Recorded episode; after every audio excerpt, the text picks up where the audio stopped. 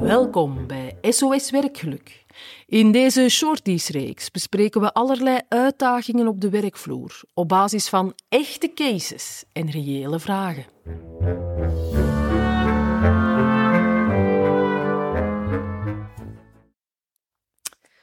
Hi, in deze episode hebben we een pittige vraag binnengekregen. Ehm, mag je als leidinggevende bevriend zijn met je teamcollega's en met je medewerkers? Um, ah wel, eerlijk waar, eigenlijk weet ik het niet goed. Kim, wat denk jij? Um, ik, ik denk dat het woord vriendschap niet op zijn plaats is in deze context. Ik denk dat we moeten vooral praten over collegialiteit, vriendelijke collegialiteit, maar vriendschap houdt wel een aantal potentiële risico's in. Het kan heel goed gaan. Kijk, we zitten hier ook vandaag. Hè. Dat is vriendschap. Het vriendschap. En collegialiteit. En collegialiteit, maar op de werkvloer eerder collegialiteit dan vriendschap. En daarbuiten omgedraaid. Dus dat is al zeker eentje die ik, uh, die ik hierbij zou aangeven. Ja, absoluut. En ik denk dat je dat voor jezelf ook helder moet maken van wat is voor mij collegialiteit, wat is vriendschap, wat is het verschil tussen die twee? Um, gaan wij op de werkvloer tijd maken om elkaars emotionele beslommeringen uh, te aanhoren? Goh, eigenlijk hetgeen al met eender welke collega zouden ja. delen, ja, maar gaat het verder? time-out, dat gaan we dan buiten die werkuren Mhm. houden.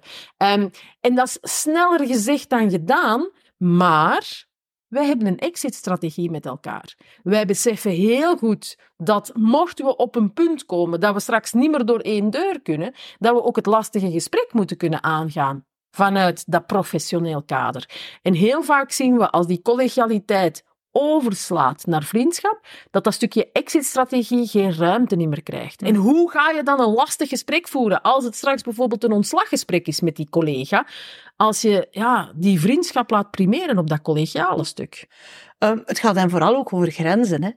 Um, want waar ligt de grens van de vriendschap? Hè? Jij kan heel uh, vinden dat heel collegiaal is om je collega's uh, een dienst te verlenen, te helpen, buiten de werkuren, ook in het weekend ook af te spreken.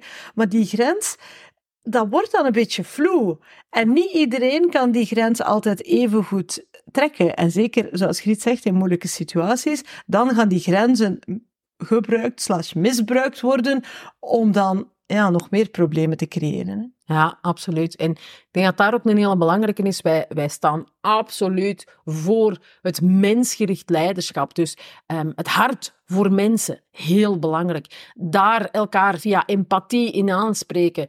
Op een, op een zo positief mogelijke manier dat relationele aanvliegen doen, maar ook altijd waken over wat als we straks in een storm terechtkomen, ja, kan ik het dan maken van instructietaal te spreken aan mijn medewerkers, opdrachten te geven, te zeggen het is zo en niet anders. Nee, we gaan niet overleggen. Nee, ik moet even abstractie maken van, hè, Mhm. want we moeten vooruit of ons schip dreigt straks misschien te zinken. Het klinkt misschien als doemtaal, maar dat moeten we wel in ons achterhoofd houden als we constructief willen samenwerken in elke omstandigheid. Hè. En dan moeten we zeker ook het, uh, het aandeel van de andere collega's en de andere teamleden erbij nemen. Want de perceptie dat de vriend of vriendin eh, van de leidinggevende meer mag, vooruitgetrokken wordt, betere voorwaarden krijgt, is heel, heel, heel snel gemaakt. En hou dat maar eens onder controle. Dus ik zou hier dan pleiten voor, voor contextueel denken. Je, je kan zijn dat je al vrienden was hè, voordat jij leidinggevende werd, of dat je vanuit jouw eigen team, waar je een aantal hè,